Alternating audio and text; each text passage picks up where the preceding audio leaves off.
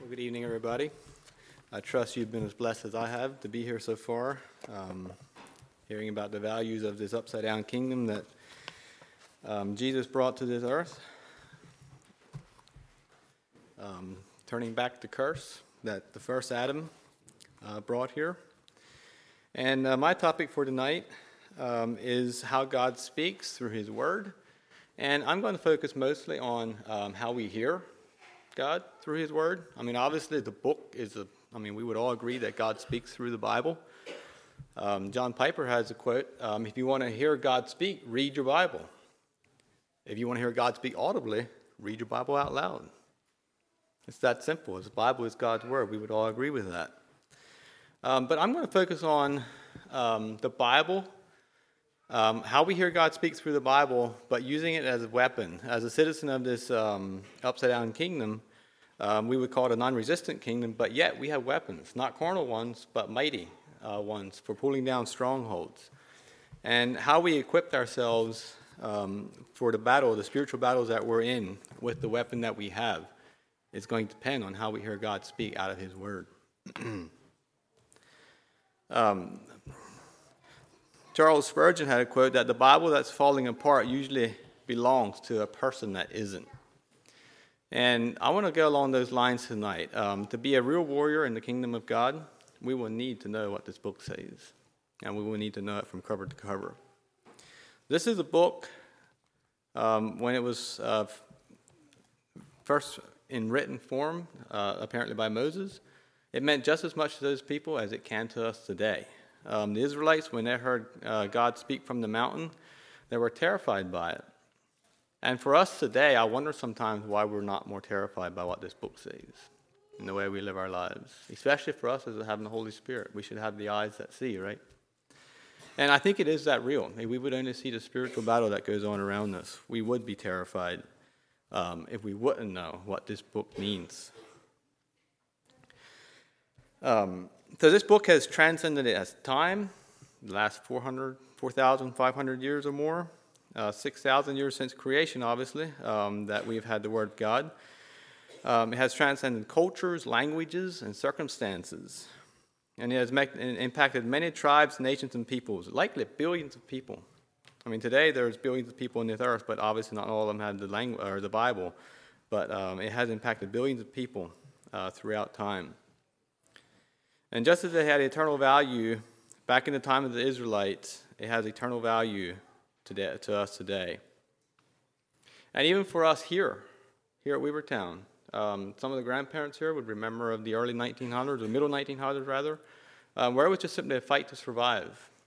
And you probably looked at your world that you had then differently than what the teenagers here today do, where their biggest problem might be that their battery died. But yet, this same book means a lot to each of us.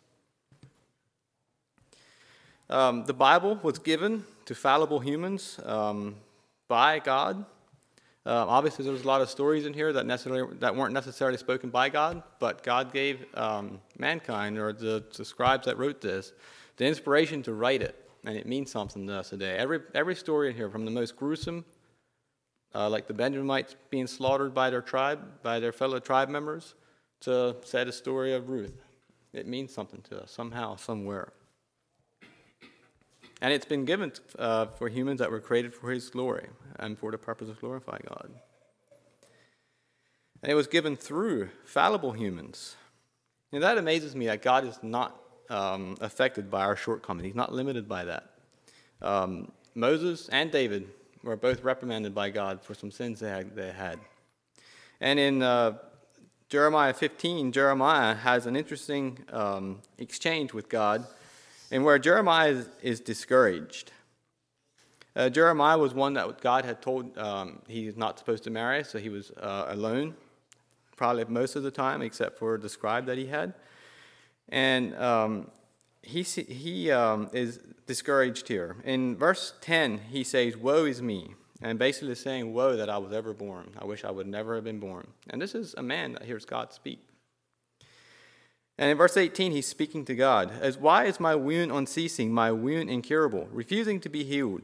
Will you be to me like a deceitful brook, like waters that fail? That's a fairly broad accusation. basically telling, it's telling God that he is not faithful to his prophet. And the Lord reprimanded him immediately. In verse 19, he says, If you return, I will restore you, and you shall stand before me. If you utter what is precious and not what is worthless, you shall be my mouth. For Jeremiah to be the mouth of God, um, it got discouraging for him at times. And it shows me that even though the Bible was given to fallible humans that struggled with their emotions, it is still a God, a mighty God that inspired it, that is going to, um, um, how should I say it? He's going to keep it in the way that He wants it. You know, today we think about translations and the different translations that we have, some are a little bit off. And, but yet, God is going to preserve His Word. So, how that looks for us today, I'm not always sure because there are some translations that are, um, I have serious issues with and it has been sustained by fallible humans. Um, the Dead Sea Scrolls, found just 75 years ago, were approximately 1,000 years older than what the um, Hebrew scholars had at that time, the manuscripts that the Hebrew scholars had at that time. And when they compared them, they were 95% word to word identical. And the manuscripts that these Hebrew scholars had were hand copied down through the generations. God will sustain his word, he will preserve his word. So, what do you suppose is the primary meaning of this word, of God giving his word to humans? What do you think the primary meaning was that God did that? Now, I'm sure there's a lot of secondary reasons, so I'm guessing you won't give me a wrong answer, but what was the primary meaning that God would give humans his word? And this is coming from me, so it's not, probably not something that you've read somewhere for his glory. There is no other reason, I don't believe, that God would, that God would give us his word if we weren't meant to glorify him. It is primarily and ultimately for his glory. It is not about me and what I can get out of it. You know, we can go to the Bible sometimes and treat it as a self help book in a way, what I can get out of it. If we're feeling sad, we'll go to the Bible for comfort. But you know, the God that gives us everything that we ask for, us as a simple man, is not a holy God. We don't know what's best for us. So this is about the Bible is about us, and uh, by us glorifying God, it is about us submitting to and giving glory to an infinite Creator that always was and always will be. And I like the analogy of the Bible being like a compass. Um, if you know how a compass works, it points to magnetic north no matter where you're at in the world.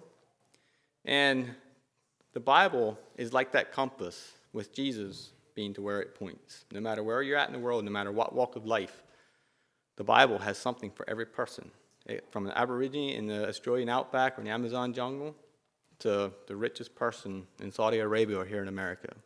It can reach those people and it can mean something to each one of them. So, our trajectory matters. You know, we're just one degree off from following this compass. And an actual compass, if you're one degree off in 60 miles, you're a mile off your, off your target. Our trajectory matters, but there again, the Bible is capable of correcting us.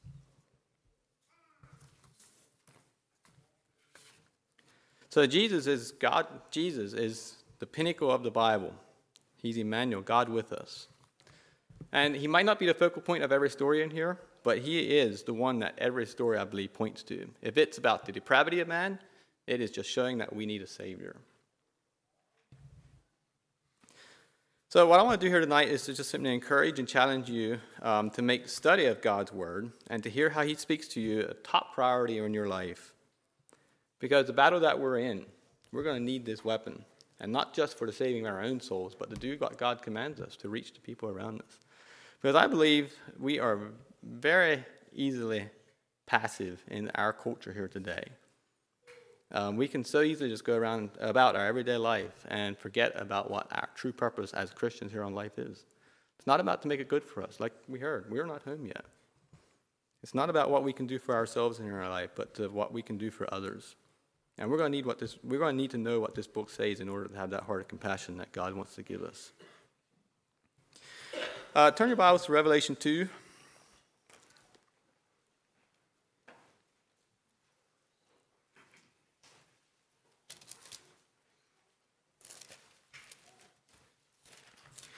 Uh, this is the letters um, that Jesus uh, had for the churches. And I'm sure you've, got, you've all, all done this already. Um, compare our nation, our culture, to some of these letters. And Revelation 2, um, and starting in verse 12, um, this is to the angel of the church of Pergamum. And he says, Write the words of him who has a sharp, two edged sword. I know where you dwell, where Satan's throne is, yet you hold fast to my name, and you did not deny my faith, even in the days of Antipas, my faithful witness, who was killed among you, where Satan dwells. But I have a few things against you. You have some there who hold the teachings of Balaam, who taught Balak to put a stumbling block before the sons of Israel, so, they might, so that they might eat food sacrificed to idols and practice sexual immorality. So also you have those who hold the teachings of the Nicolaitans. Therefore repent. If not, I will come to you soon and war against them with the sword of my mouth. He who has an ear to hear, let him hear what the Spirit says to the churches. And I'm going to stop there. Um, we have the imagery here of um, Jesus having a sharp two edged sword, and from Hebrews 4, we know what that is the Word of God, the Word that we have here. And um, talking about uh, their situation that the, the, church had there, they're holding fast to his name, did not deny his faith. But he had a few things against them. They ate food sacrificed to idols and they practiced sexual immorality. Now, we know from some of the early Christian writings that the Nicolaitans were um, kind of a Christian off branch, a Christian sect that um, were known for their lust, their covetousness, and their luxury. And he is basically condemning those that hold to the teachings of that and telling them they need to repent. And if not, I will come to you soon and war against, war against them with the sword of his mouth, with his word. And I wonder how he was intending on doing that. We never have any indication that Jesus came back and spoke more revelation. So, how did he war against them? With the sword of his mouth.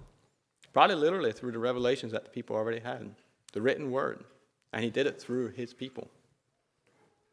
So I want, I want to just put this forward to you as a challenge um, that we need to go to the Bible, do what it says, and then use the Bible to further the kingdom of God. Um, every boy probably knows the story of David and how that probably looked so great how David could be a shepherd boy and then go and kill Goliath. You know, we have that opportunity today in a spiritual sense. And our weapons, if okay, so if David was a shepherd boy he's protecting his sheep, as we know he did, from lions, bears, whatnot, all, he was fairly, uh, fairly good with his weapons that he had sword, slingshot, whatever it may be. Um, but for us today, we're a part of the kingdom and we're a warrior in the kingdom, but yet we are very passive about what weapons we use. We almost act like we're not in a, in a, in a spiritual warfare. So, in other words, we're passive citizens.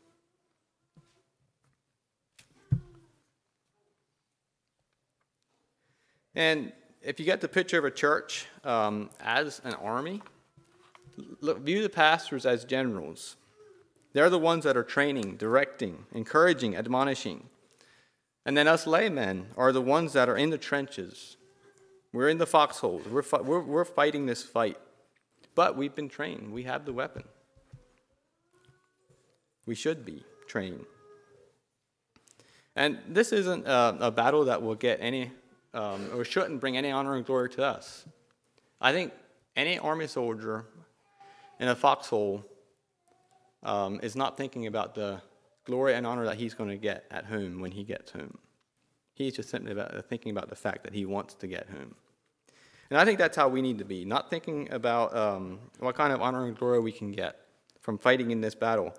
So that means, how do we do our mission work? What kind of mindset do we have as we go about that? You know, this is not necessarily being out um, and where boys camp, where, where you might be uh, fighting this battle, but it's simply sharing your faith with the people that are probably in your life already. Being open about your faith, being vulnerable with them, but not naive. And not being afraid to get um, into uncomfortable situations. And this takes discretion, and it take and you learn this discretion by training yourself in His Word.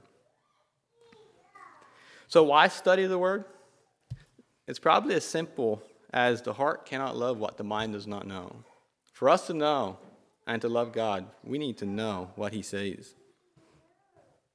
It is hard to have wisdom without knowledge. Um, James 3, talking about wisdom, two kinds of wisdom, and this is out of the NIV, says, Who is wise and understanding among you? Let them show it by their good life, by deeds done in humility that comes from wisdom. But if you harbor bitter envy and selfish ambition in your hearts, do not boast about it or deny the truth. Such wisdom does not come down from heaven, but is earthly, unspiritual, demonic. From where you have envy and selfish ambition, there you find disorder and every evil practice. But the wisdom that comes from heaven is first of all pure, then peace loving, considerate, submissive, full of mercy and good fruit, impartial and sincere. Peacemakers who sow in peace reap a harvest of righteousness. You know, we don't naturally gain wisdom. We must seek it. And according to James, we must ask for it and ask for it in faith. So, our mindset and our motive for reading God's Word will likely determine what we're going to get out of it. You know, we're prone to bring our biases and our worldviews, our personal mindset from our background and life experiences, and in a sense, that's okay, but we need to be aware of that. But we're quick to justify our lifestyle by cherry picking out of the Scripture. You can make the Scriptures say what you want them to say if you go that route. And when, I, when Virgil asked me to speak on this topic, I didn't realize how close home this was going to hit because uh, my personal background, for those of you who don't know, I grew up in the Old Order Church. And I probably knew my Bible a lot better than most teenagers in that setting. I was born again um, at the age of 17 at a drunken party, but did not know my Bible um, compared to you people here. Very little. Never was it a Bible study. I heard the word preached every two years. Um, but the Bible to me, um, or every two weeks, sorry, I said every two years. Um, but the Bible to me was a mystery for the most for the most part. And when I started reading it after I was born again, there was a fascination there that I had with it. But it gave me a headache, especially the Old Testament gave me a headache because I was looking through it with the mindset of my circumstances and uh, my background in the church. And I literally could not comprehend it um, to the extent that I knew God wanted me to. I knew that God did not intend for His word to be a burden to the people that are reading it. I had that in my mind. And yet, for me, I had nobody to go to as far as to help study it. So, I'm going to go through a couple of different approaches that um, a lot of people take in studying the Bible. And my goal here is simply to push us towards His, his, his full word, not just picking out of it what we want to get out of it and avoiding the subjects that we don't like. But taking the Bible from cover to cover and uh, trying to make something of it. The best thing that I did um, to get to know what the Bible is saying is um, I bought a chronological Bible with no commentary. It was just the straight up the Bible. And I remember praying to God before I started in the first of the year, January the 1st, like, God, I want to see um, your word through how you meant it to be seen. And hear you speak through it how you meant to be heard. And he answered that prayer. Some of my favorite books of the Bible are actually in the Old Testament now, the very books that gave me a headache before. Because in Isaiah, every time there is a judgment pronounced, there's mercy, usually immediately after. And the mercy part of that I could not comprehend before, but then I could. So, a couple different approaches that people take um, in studying the Bible. Um, the magic eight ball approach. And my goal for this is just simply to get us into the Word more and uh, get into the Word, knowing that it's God's Word, and see what we can get out of it for the purpose of furthering God's kingdom. So, the Magic, Magic 8 Ball approach is approaching the Bible for specific answers. You know, what, uh, what occupation should I pursue? Where should I live? You know, what church should I attend? And so forth. You know, you close your eyes, you flip open your Bible, and you kind of lay your finger on the page and see if that gives you an answer. And I'm guessing there's probably not many people here that do it, but you'd be surprised how much it happens in our Christian circles today. In the evangelical circles, I should say. So, what this approach does is it, it demands that the Bible tell us what we do rather than who to be. The Bible is a book about who we should be, not about what we should do. I mean, it, it does tell us what we should do, don't get me wrong. But it first tells us who to be. So, this is basically using um, God's word as divination which is a demonic power, according to Acts 16. Another approach is uh, um, a, ha- a, haphazard approach to the Bible study, without any deliberate thought on where to read or where to study, you know, we'll just tend to read whatever passage that the Bible falls to, or whatever passage we kind of have in the back of our mind that we want to read. And we'll read as much as our time allows. You know, if you're trusting the Holy Spirit to lead you through life, why can't the Holy Spirit lead you to read something in the Bible that He wants you to get, right? So it doesn't sound like a bad approach. You know, surely it can direct you in the reading of God's Word.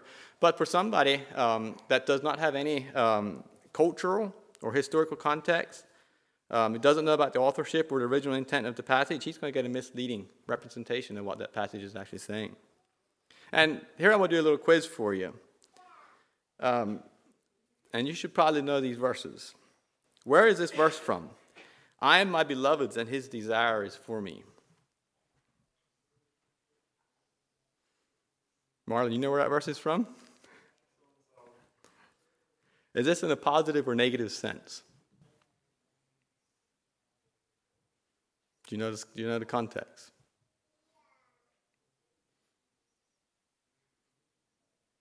The Song of Solomon is a love story, right? So that's in a positive sense. Like we know that context, and it is in a positive sense. This lady is in love. And what about this one? Your desire shall be for your husband, and he shall rule over you. Where's that one from?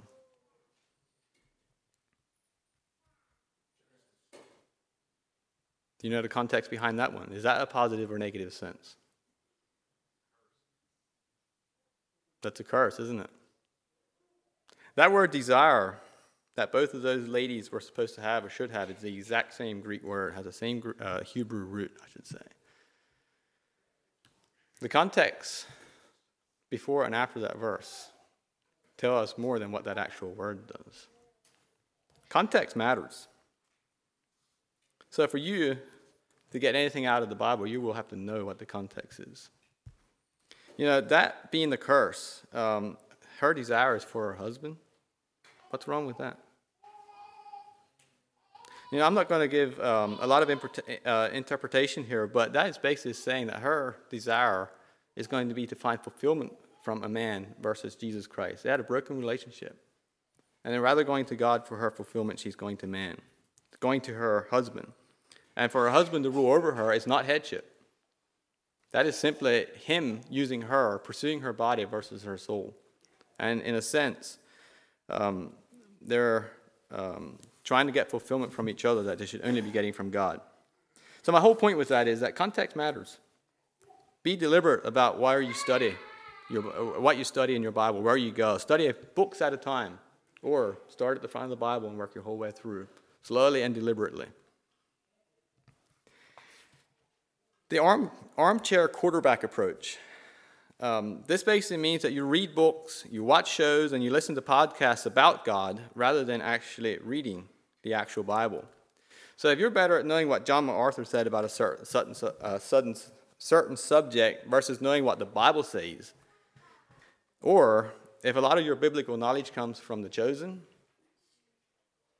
you're probably closer to being a sports center sports critic than you are a genuine seeker. Know, we're called to love the Lord our God with our own mind, not with not some author or movie director's mind. So if you're serious about being a Christian, get in the game. We're not supposed to just sit back and uh, be a critic about what people say about God. We're actually supposed to read and know what the, um, what the Bible says about God. Another approach to Bible study is uh, the picky eater approach. And this is where we pick and choose our favorite books and stories of the Bible. You know, we can read most of the New Testament, you know, those that uh, make us comfortable, and we'll leave out those that make us uncomfortable. Then in the Old Testament, we'll go to the poetry books, but a lot of the rest we'll just leave unread. We might know what they say, but we won't study. But Scripture says all Scripture is God breathed and profitable for us, not just our favorites. You know, the plan of salvation, the gospel, the good news of the kingdom, is that becomes all the more precious if you see the righteous wrath and the depravity of man in the Old Testament. To know that you need a Savior is to know that you're a sinner. And we need to have both. We need to know we're a sinner before we know we need a Savior. uh, the topical study approach, and here is where you can pick any subject um, that's pertinent to you, and you search that theme, theme and read just the verses that pertain to that topic. So if you're feeling like your heart needs to pick me up, put that in your search bar, and Psalm 37 4 might come up. It says, Delight yourself in the Lord, and he will give you the desires of your heart. Sounds good. You can walk away feeling happy. But you might also come to Jeremiah 17 9. It says, The heart is deceitful above all things and desperately sick. Who can know it? And what I'm saying here basically is we need to have a holistic approach to how we view the Bible. Not just what makes us feel good. We need to, we need to see us as God sees us.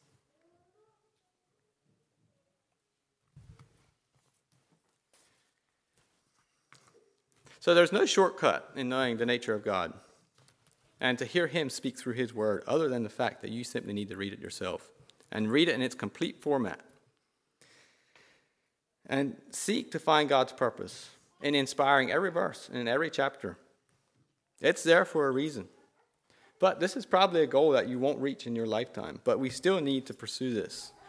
Um, in Hebrews, uh, the writer there is adamantly making his point that Jesus Christ supersedes Moses and the law. And um, he's he's uh, writing to people that were apparently debating returning to the law. And he's rebuking them. And in the chapter, um, in chapter 5, he's making a case, for, a case for Jesus being our great high priest. He's frustrated with them. And this is what he says About this we have much to say, and it is hard to explain, since you have become hard of hearing. For though by this time you ought to be teachers, you need someone to teach you again the basic principles of the oracles of God. You need milk, not solid food. For everyone who lives on milk is unskilled in the word of righteousness since he is a child, but solid food is for the mature, for those who have powers, their powers of discernment trained by constant practice to distinguish good from evil. And this kind of convicts me because I myself am pretty quick to go to a commentary if there's a difficult passage that I don't understand, rather than letting Scripture interpret Scripture and using references um, to go back and forth through God's Word to see what it means. So, and I'm probably preaching to the choir here, but this, is, this was kind of my approach in my early days. I know very well what this is like. So rather than approaching our daily devotions like it's a debit card, where we pull just enough out for that day, and then we go through that day, and the next day we need to fill ourselves up again, why not look at, look at it more like it's a savings account, where we're studying God's Word, knowing that there'll probably be troubles in five to ten years, and in that moment, we know what God's Word says and we can fall back on it.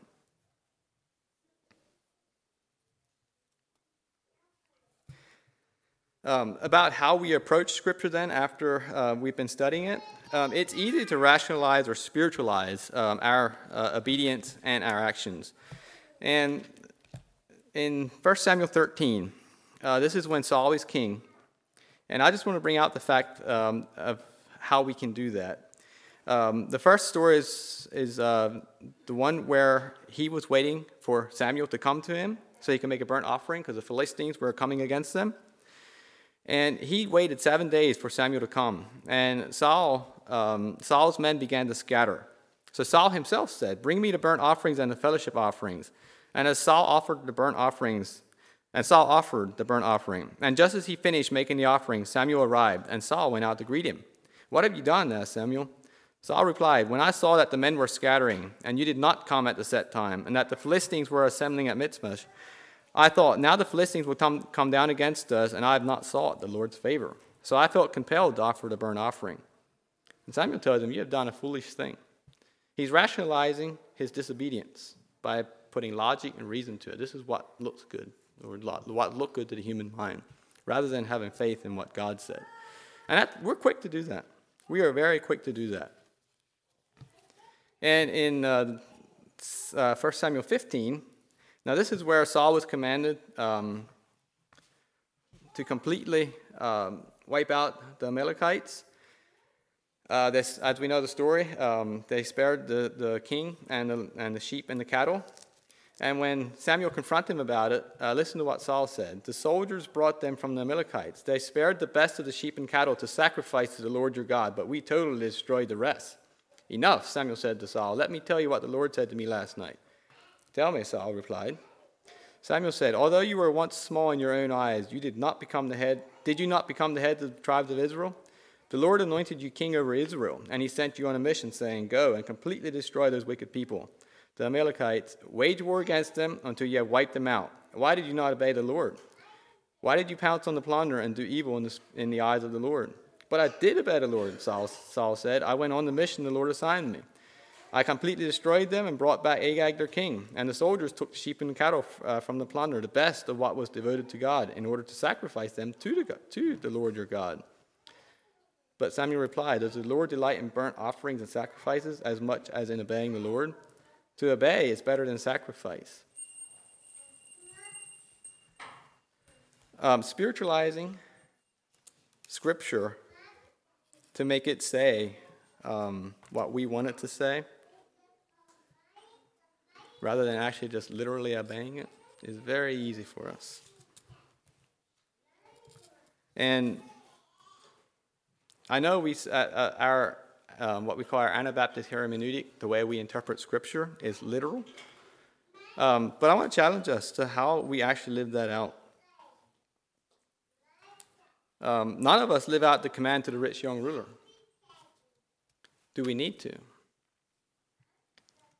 And I'm bringing this out to the fact of how do we study the Bible? Do we actually know why we don't live that literally? And do we have an excuse of why we don't?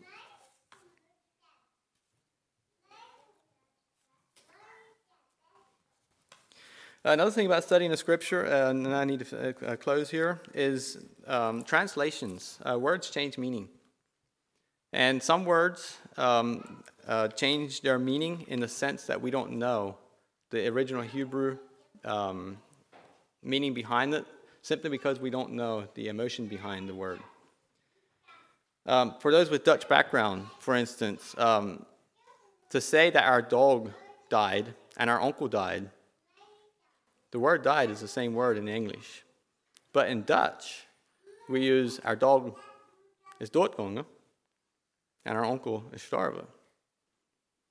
We would never think of switching those two. It would be sacrilegious to switch those two. And in much the same way, we don't get the full comprehension of the original language um, from our English language. Another reason to study the Bible what it means. And two words um, that I want to bring out here quick um, that we make little of is the word repent and the word Lord. The word repent literally means taking a 180 degree turn from where you're at. In the Old Testament, it was more in action, and in the New Testament, it was in, the, in your way of thinking. So the word repent carries a lot more weight than what we give it in our English language. And the word Lord, it's easy to confess Jesus as Lord, but do we know what we're actually saying? We're actually saying that He is the supreme authority over our life. That it's no longer my life, but it's His. That He has the ultimate say with what I do. And that gives us a quite bit different view than what the evangelical circles would say you accept Christ as your Savior. Yes, we need a Savior, but we also need to realize that He's our Lord. You know, it's an oxymoron to say, No, Lord. You can say, Yes, Lord, but you cannot say, No, Lord because then he's no longer your Lord.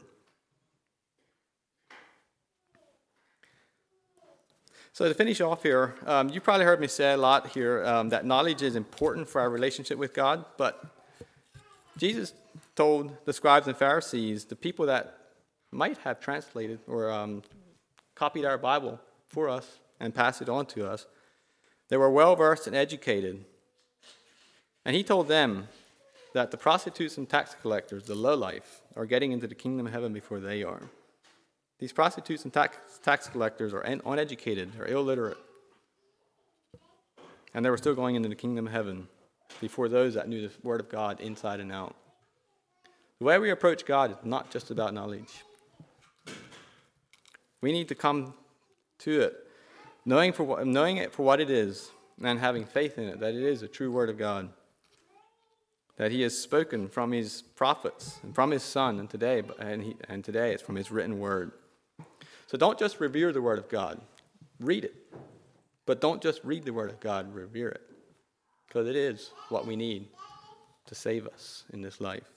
And it's also our weapon to show other people how they must be saved. Shall we stand? I'll dismiss us with a word of prayer.